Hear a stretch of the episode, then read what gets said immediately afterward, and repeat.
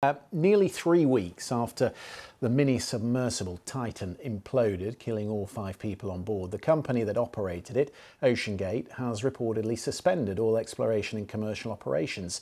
Since 2009, OceanGate has been taking tourists to the depths of the ocean for a close up look at shipwrecks and underwater canyons. Last week, though, the debris that was recovered from the area close to the Titanic, which we presume contains human remains, was returned to a port in the United States. It is now part of the ongoing investigation. Let's speak to our reporter Sean Dilley, who's in Washington. Um, just remind us, Sean, uh, of the, the timeline, because uh, there were safety concerns about the submersible long before this accident. There were a couple of employees in particular among those, one anonymous. Uh, the other one uh, was some years ago, it's historical. Uh, chief director of the company had taken uh, legal action that was dismissed in November 2018.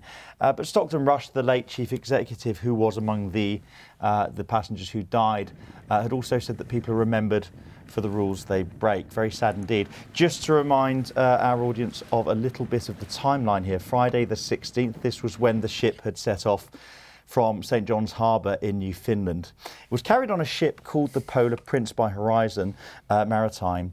Sunday the 18th, that was when it began its mission down into the Atlantic Ocean, 400 miles away from St John's uh, nautical miles. Now that whole mission was slated to last for eight hours, a couple of hours down, four hours on the surface looking at that wreckage and then ascending back up. But uh, after having started its descent at 8 a.m. Eastern Time, 9.45 in the morning, one hour 45 minutes later, that's when it lost its communication, which it never re-established. It wasn't for some hours later that that vessel had been formally reported missing. Spinning on to Monday the 19th, an international search and rescue mission was launched. Uh, the Canadian and US Coast Guards working in partnership uh, initially, private companies along with countries such as Britain and France throwing some significant resources. Just 96 hours of oxygen on that submersible at the point that it dived. So as you can imagine, it was considered to be very urgent uh, with many resources deployed. Tuesday the 20th, that was when a Canadian P-3 aircraft had given some hope to rescuers. Could it be that there were people banging on board sending a signal? That was the speculation at the time that they had been signalling for help. Uh, unfortunately, that it was on the 22nd, which was Thursday, that the US Coast Guard, with sadness, had announced that that rescue mission had ended. They said that all five souls they believed at that point had died as a result of a catastrophic mm. implosion, which was later confirmed.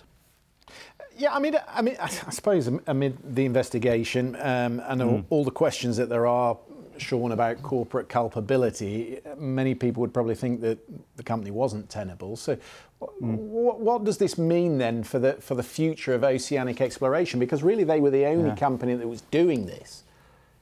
Yeah, I mean, it, it's it's very sad, and this was to some extent an inevitable announcement. Uh, James Cameron, the Titanic director, among those speaking to BBC News and other networks later after the BBC, uh, he himself has been exploring for many years. So it's not, you know, it's not new that there would be uh, exploration. Obviously, Stockton Rush was very much seen, and we have to remember, of course, he was among the five passengers. So we, would be respectful in saying that he was seen as very much a maverick a renegade, somebody who initially wanted to be an astronaut. He wanted to explore the surface of Mars, eventually concluding, well, that's not something that was going to be possible without more of a commercial interest, he felt, uh, by governments. So he pressed forward. He was ignoring uh, safety warnings by his own uh, admission that you shouldn't use carbon fibre to build such a submersible. Well, that was something that he said he dismissed. Again, I remind you what I said at the beginning of this chat, actually, is that, uh, to quote him, people are remembered for the for the rules they break. And in, in this case, it's a very sad legacy